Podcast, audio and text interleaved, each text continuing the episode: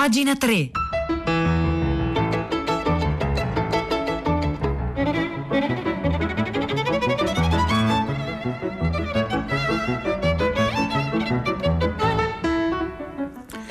Buongiorno, un saluto da Nicola La Gioia, benvenuti a pagina 3, la cultura sui quotidiani, nelle riviste, nel web, sono le, le 9, 9 è un minuto e 29 secondi del um, oggi è mercoledì 31 marzo. Allora cominciamo con um, cominciamo, ecco, tutta questa puntata sarà un po', ecco, un po per fortuna sul nel, ah, o meglio per casualità sul, sul problema, sulla questione del tempo, cominciando da una foto di Susan Sontag un pezzo eh, uscito su doppiozero.com a firma di Francesca Serra. Se cercate, così comincia il pezzo, una foto di Susan Sontag su internet ne troverete molte, molte nella sua classica eh, versione iconica che corrisponde alla fase più alta della sua celebrità, ecco con una striscia bianca di capelli che è abbastanza inconfondibile, che sembra starle sulla testa leonina come un cartello segnaletico. Attenzione, ecco uno dei migliori cervelli del secolo.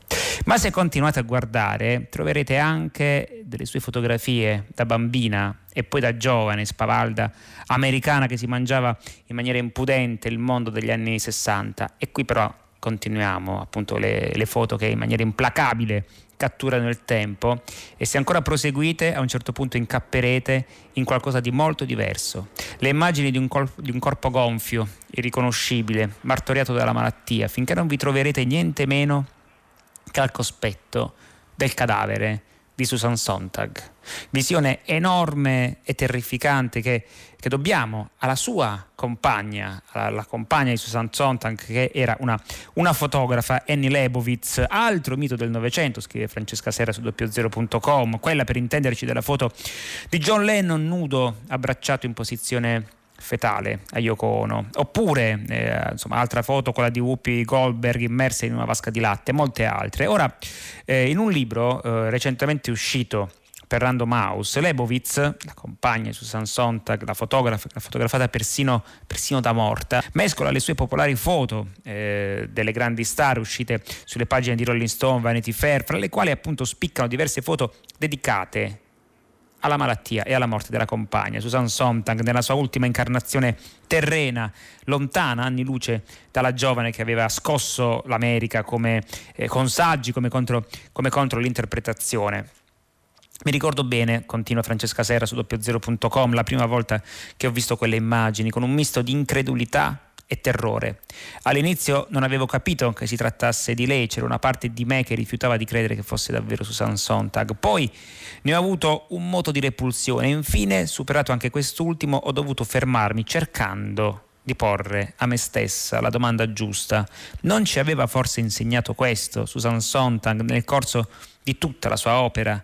Farsi le domande giuste, o perlomeno provare a farsi le domande giuste. E la domanda giusta in questo caso era perché due donne, fra le più singolari e creative della nostra epoca, che tanto hanno influenzato la riflessione e la pratica della storia della fotografia del Novecento, avevano deciso di fare questo, essendo chiaro che lo avevano deciso insieme e consapevolmente. Ecco, credo che per tentare di rispondere a questa domanda dovremmo leggere e rileggere, quindi questo è un invito alla lettura che noi cerchiamo sempre di fare segnalando quei pezzi, eh, a pagina 3, leggere e rileggere, dicevo, l'ultimo libro pubblicato da Sontag nel 2003, cioè l'anno prima della sua morte, appena ristampato in Italia dalla casa editrice Nottetempo con il titolo Davanti al dolore degli altri, nella traduzione di Paolo eh, Di Leonardo. Ecco, il libro parla di fotografia di guerra, ma soprattutto parla di noi, o meglio, fa tremare quel noi che troppo enfaticamente, troppo retoricamente, stancamente utilizziamo nelle nostre riflessioni. Eh, e poi ancora, ecco, entriamo eh, parliamo del verbo, ecco, di questo verbo che sembra così, così, semplice, invece così complicato, il verbo guardare, ecco, guardare il dolore degli altri, in questo caso non soltanto le fotografie di guerra, ma appunto il corpo in disfacimento di Susan Sontag, una parola dentro cui si sprofonda per quanto si presenta complessa. Nelle foto che troviamo su internet, eh, Susan Sontag ci guarda, guarda noi che guardandola non possiamo dare per scontato di essere parte di un'entità che sia possibile riassumere nel pronome plurale noi. Quello sguardo ci crea, ci sfida fino al punto di ricordarci delle cose fondamentali antiche, come per esempio la differenza che ci hanno insegnato appunto proprio da piccoli fra il verbo vedere e il verbo guardare. In uno eh, dei punti più commoventi di questo libro, continua su doppiozero.com parlando appunto partendo dalla foto, cercando di indagare il, il mistero del tempo, di cui parleremo eh, ancora qui a pagina 3 durante questa giornata, eh, ma anche appunto il, il, il dolore di un corpo che, eh, che, soffre, invecchia eh, e, e, muore.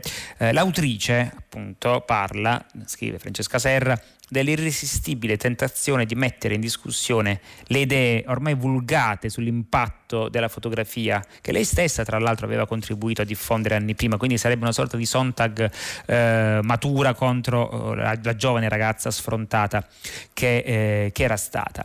Ehm, l'effetto della fotografia tra l'altro è molto diverso da quello prodotto dalla lunga tradizione di quadri che da sempre raffigurano per esempio eh, torture e martiri fisici, perché per quanto ogni manipolazione delle immagini sia possibile, possibile, quindi l'interpretazione dell'origine o del significato di quel dolore possa risultare ambigua, la foto rappresenta uno o più esseri umani che sono realmente esistiti, qui appunto la differenza. E qui arriviamo al problema da cui Sontag era partita, noi e gli altri, il nostro sguardo sugli altri, tutto il libro parla di questo. Quale relazione visiva, emotiva e anche politica eh, noi che siamo al di qua della fotografia possiamo avere con quelli che stanno al di là immersi in una sofferenza ormai di fatto inattingibile, perché quel momento è passato. Sontag non ha paura di rispondere che è vero, si tratta anche di una perversione, cioè guardare il dolore degli altri. Noi altri, che lo vogliamo o no, siamo anche dei voyeur, inutile nasconderlo. Lo spettacolo a cui siamo chiamati ad assistere mescola il mistero all'indecenza. Che cosa accade quando il mistero che abbiamo anche in un certo senso uh, il dovere di affrontare si mescola in maniera indissolubile all'indecenza dalla quale invece vorremmo anche legittimamente fuggire e, e appunto a volte sono intricati in maniera così tormentosa da risultare indistricabili, ma non possiamo ignorare che il cuore di tenebra che sta al centro dell'atto di guardare il dolore degli altri si riassuma appunto anche nel tema della morbosità. Che cos'è la morbosità? Scrive Francesca Serra, è la bellezza del terribile, il suo fascino che ci attira in maniera irresistibile a volte verso alcune immagini che sono interessanti perché atroci, come per volersi bruciare senza sentire nulla, lasciando che quel dolore rimanga condensato è rappresentato nel corpo degli altri. La sua assuefazione che ci droga fino a riportarci dallo stato, dallo stadio sofisticato del guardare, forse questo è veramente il, il punto chiave di questo articolo, che è abbastanza complicato, però insomma abbiamo provato a riprodurvelo a segnalarvelo, fino a riportarci, dicevo, dallo stadio sofisticato del guardare a quello primitivo del vedere. Sontag non ha paura di parlare di tutto questo, non per condannarlo, ma per mostrarcelo come un abisso che ci appartiene. Questo forse è il motivo per cui si è fatta fotografare in quel modo no? il suo corpo così cambiato da parte della sua compagna. Non può non essere stato un atto consapevole in un certo senso eh, politico. E poi appunto una citazione di Susan Sontag, forse attribuiamo troppo troppo valore alla memoria e non abbastanza al pensiero. Altro concetto abbastanza vertiginoso eh, appunto nei nostri giorni. Comunque questo, questo, pezzo molto bello, molto complicato, con cui abbiamo provato ad aprire appunto eh, pagina 3 oggi a firma di Francesca Serra su Susan Sontag, lo trovate su doppiozero.com.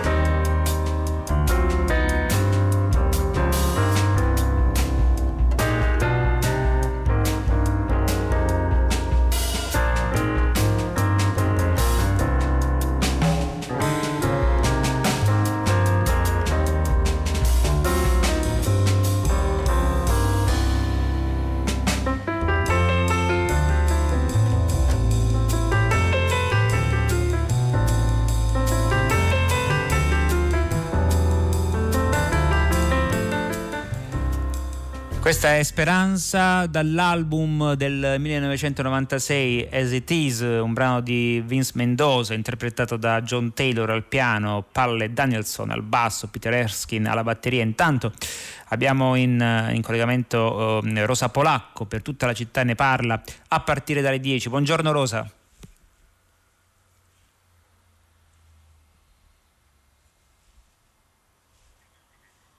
Ecco, c'è Rosa Polacco che forse non mi sente e va bene, allora, allora continuiamo con una notizia, a proposito di del tempo, con una, una notizia veramente bizzarra. Eh, e cioè, queste sono le notizie che piacciono a me perché sono, sono, sono divertenti e appunto danno testimonianza della stranezza delle nostre vite. New York, dopo 60 tre anni restituisce il libro in prestito alla biblioteca. Scusate il ritardo, si potrebbe dire. Questa notizia è uscita su fanpage.it. Una docente di letteratura inglese, all'epoca una bambina di 10 anni, ha restituito la copia di un libro preso in prestito nel 1957 che per tutta la vita non ha trovato il coraggio di restituire alla Queen Public Library e poi ci ha aggiunto anche una donazione di 500 dollari a copertura delle tasse eh, appunto non pagate in questi 63 anni. Ecco conservare un libro per 63 anni e poi trovare il coraggio di restituirlo questo potrebbe essere come dire, un bel interrogativo a tutti quanti noi. Che cos'è? Ecco de, delle cose piccole della vita ovviamente, non delle cose enormi o tragiche come quelle di cui abbiamo parlato prima. Che cos'è che non abbiamo trovato il coraggio di fare? Restituire un oggetto, che ne so, tornare in un luogo, a volte per esempio qualcuno dice abbandona la palestra o un luogo dove, in cui si allena facendo sport amatoriale e poi non ha più il coraggio di ritornarci per non eh, subire i, i rimproveri, i rimbrotti dell'allenatore. Ma comunque questa faccenda è accaduta, dicevo, alla Queen's Public Library a New York, una copertina rigida un po' datata di un libro per bambini è arrivata di recente nell'ufficio della biblioteca, una raccolta di racconti. Ecco, confrontando la data di inizio del prestito e quella di restituzione, i bibliotecari si sono accorti che il ritardo sulla consegna era di appena 23.000 giorni.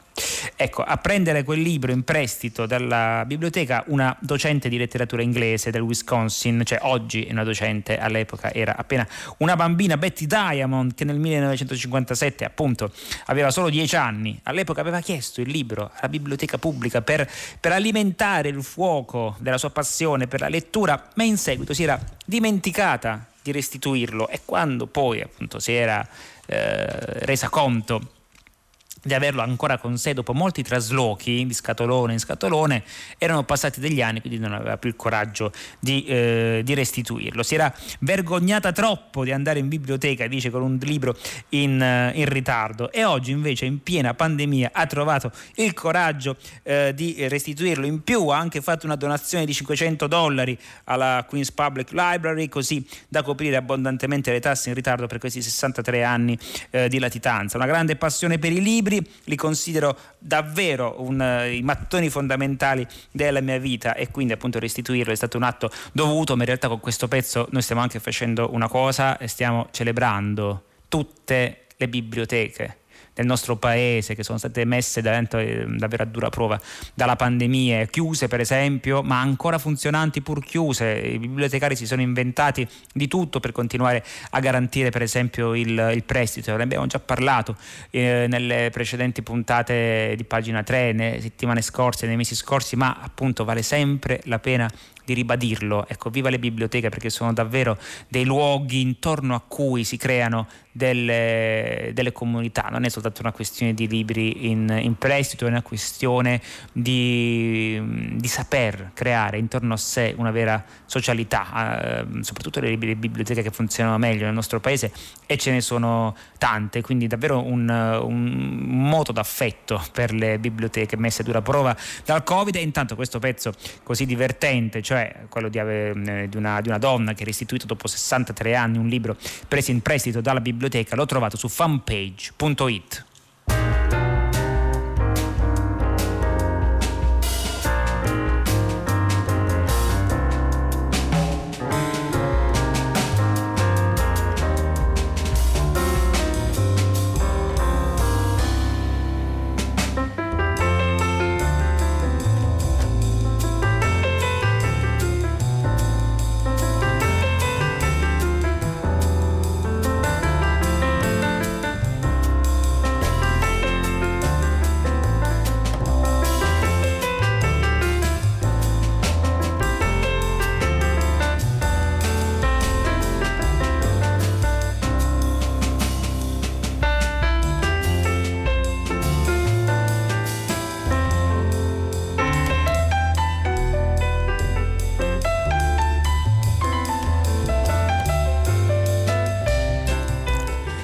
9-17 minuti qui a pagina 3. Dovremmo avere in collegamento Rosa Polacco per tutta la città ne parla. Rosa, ci sei?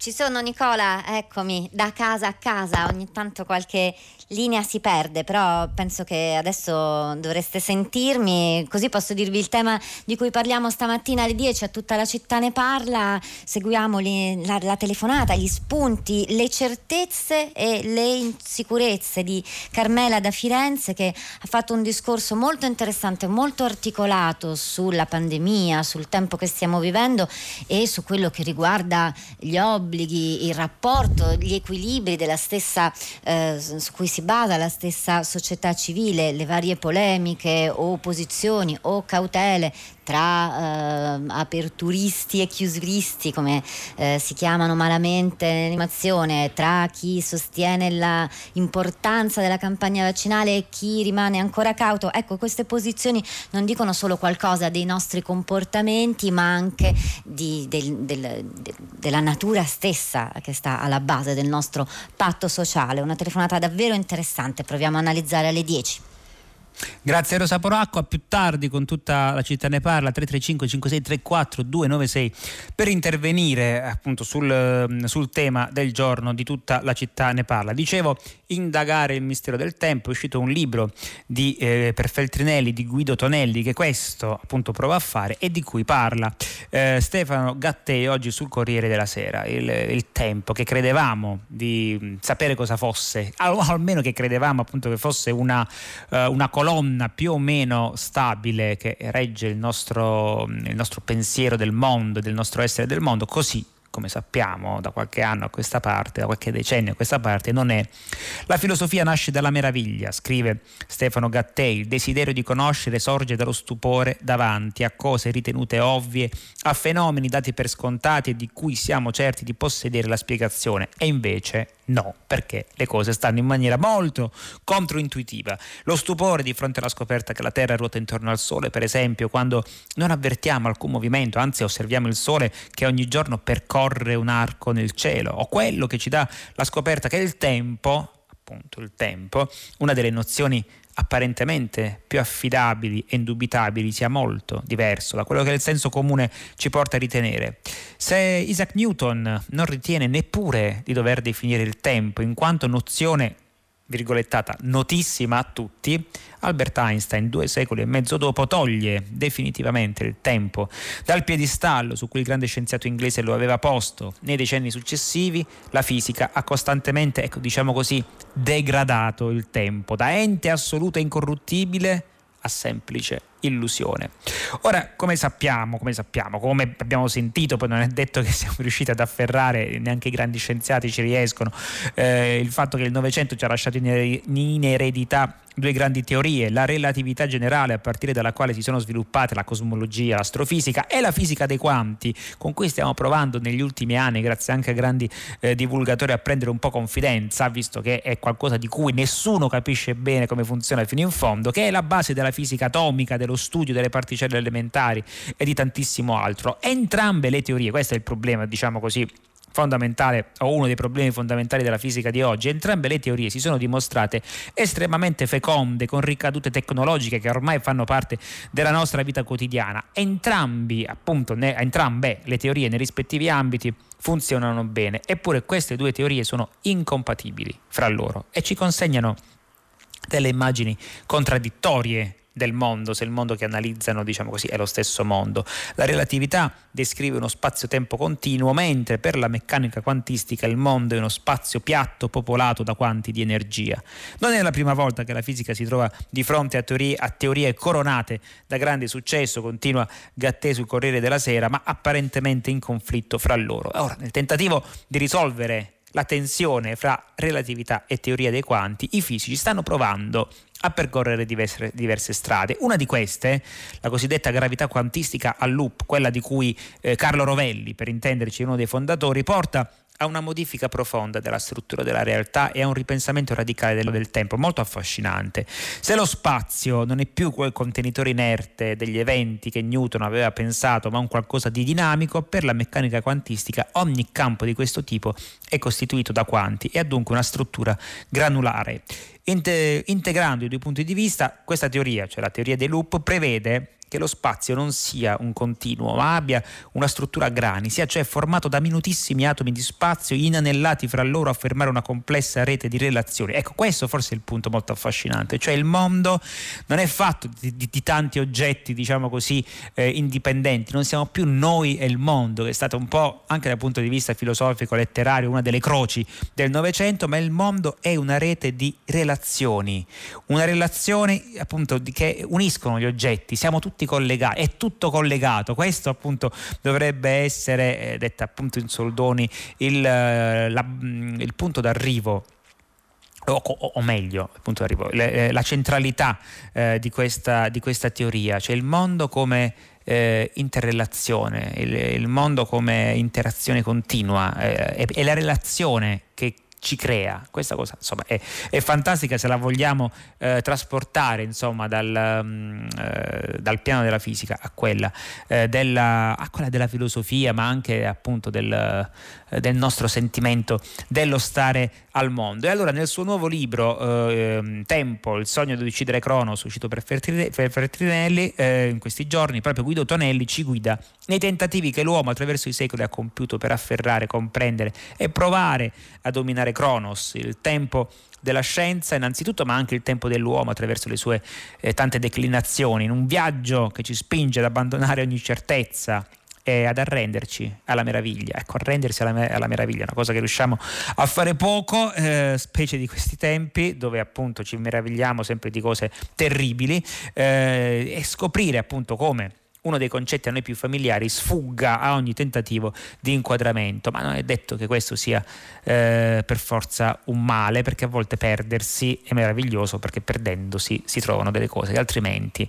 non sarebbe possibile eh, fronteggiare, eh, guardare o vedere, ecco, per tornare vecchia, eh, al vecchio dilemma di Susan Sontag con cui abbiamo aperto questa puntata. Ma comunque il, il tempo, il tempo, il suo mistero per adesso eh, non, non, dipanabile, ecco, mm, è, è, affrontato da questo libro di Guido Tonelli e trovate questo bel pezzo oggi a firma di Stefano Gattè sul Corriere della Sera.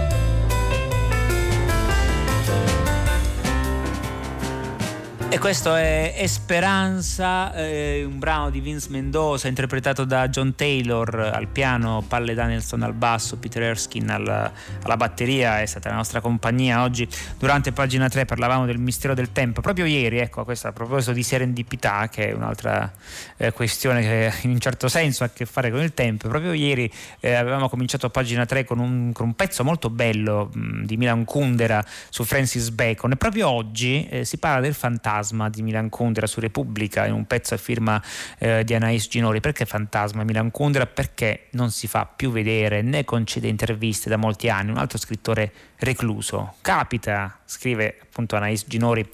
Su Repubblica capita di vederli passare, un uomo alto, incanutito, una piccola donna con un taglio da garçon, due corpi eh, sconvolgenti quanto le loro vite di tormento attraverso gli anni, due anime gemelle avvolte nello stesso destino, condannate a vivere e morire incatenate. Eh, questi due sarebbero uh, Milan Kundera e sua moglie Vera. E chi è che li descrive in questo modo? Ariane Shema, che ha scritto proprio un libro uh, su uh, Milan Kundera, alla ricerca di Milan Kundera, come se un tempo avremmo potuto dire alla ricerca di Salinger, che però è stato più estremo nel suo negarsi al mondo. L'autore cieco e sua moglie Vera, scrive Anais Ginori, sono fantasmi a Parigi in questi anni. Ancora oggi sul citofono dell'appartamento parigino di Kundera il nome di un altro romanziere è quello di un traduttore islandese, perché tutto questo serve a confondere gli eventuali curiosi. Gli amici fidati, ecco, tra i pochi amici fidati di Kundera, almeno sappiamo chi li frequenta, e il filosofo eh, Alain Finkielkraut e la scrittrice Yasmina Reza sanno che per ottenere una risposta al telefono fisso devono fare un segnale in codice. Prima uno squillo, poi due squilli. Nei rari incontri di gruppo lo scrittore pretende che non ci siano immagini a documentare gli incontri, l'unica persona che può fotografarlo, ancora una volta la fotografia in questa puntata di pagina 3, e sono sempre foto che hanno in sé qualcosa di inquietante, cioè intrappolano eh, fotografo e fotografato, chi vede e chi è visto in una sorta di, di campo d'energia ecco, anche un po' oscuro. Eh, l'unica persona che può fotografarlo è la moglie, sua moglie, con la quale ha condiviso tutto nell'ultimo mezzo secolo. E no, questo ci rimanda al rapporto fra Susan Sontag e la sua compagna fotografa. Da 37 anni. Milan Kundera eh, scrive eh, appunto Anais Ginori oggi su Repubblica è uno scomparso volontario uno scomparso volontario Il, l'eclisse eh, del romanziere è avvenuta sull'onda del successo mondiale dell'insostenibile leggerezza dell'essere. All'epoca ebbe a dire sono in overdose di me stesso. Eh, l'intervista di Bernard Pivot, grande uomo appunto del, della divulgazione letteraria in, in tv eh, in Francia, è l'ultima volta in cui si è concesso ai riflettori. Eh, in quel 84 eh, Shema, cioè l'autrice di questo libro, era davanti al piccolo schermo e, disse, e dice, ricorda, un venerdì sera di gennaio ho scoperto i suoi occhi blu, le sue parole languide alla televisione. All'epoca aveva 20 anni, era rimasta incantata non da questo romanziere venuto dal freddo, impastato da silenzi e timidezza, così diverso eh, dal frastuono, così diverso Milan Kundera, dal frastuono dei scintillanti anni 80, scintillanti chiassosi anni 80. Alla giornalista eh, era rimasto un sogno, incontrare un giorno Milan Kundera, aveva intravisto da lontano la coppia nelle strade della capitale e da lì era partita all'inseguimento, che però non è stato interpretato in maniera diciamo così come, come, come, una molestia da parte dei coniugi Kundra che si sono appunto concessi a qualche intervista soprattutto filtrata, filtrate da, uh, da sua moglie vera, dalla moglie di Kundra vera che adesso rendono possibile la pubblicazione di questo, di questo lungo libro che documenta la ricerca, l'inseguimento di un fantasma. Ma perché appunto il fantasma non sia più tale? Basta, basterebbe se si tratta di uno scrittore recuperare i suoi libri, dove c'è molta più intimità rispetto a quella che potremmo trovare incontrando lo scrittore per strada e, cam- e scambiandoci quattro chiacchiere. Eh, il nostro tempo è finito, passiamo il microfono a Renata Scognamiglio per primo movimento. Io vi ringrazio per l'ascolto, come vi ringraziano um, Maro Tonini in console, Piero Pugliesi in regia, Mronati in redazione, Maria Chiara Beranec, curatrice del programma. L'appuntamento con pagina 3 per domani alle 9. Un saluto da Nicola La Gioia.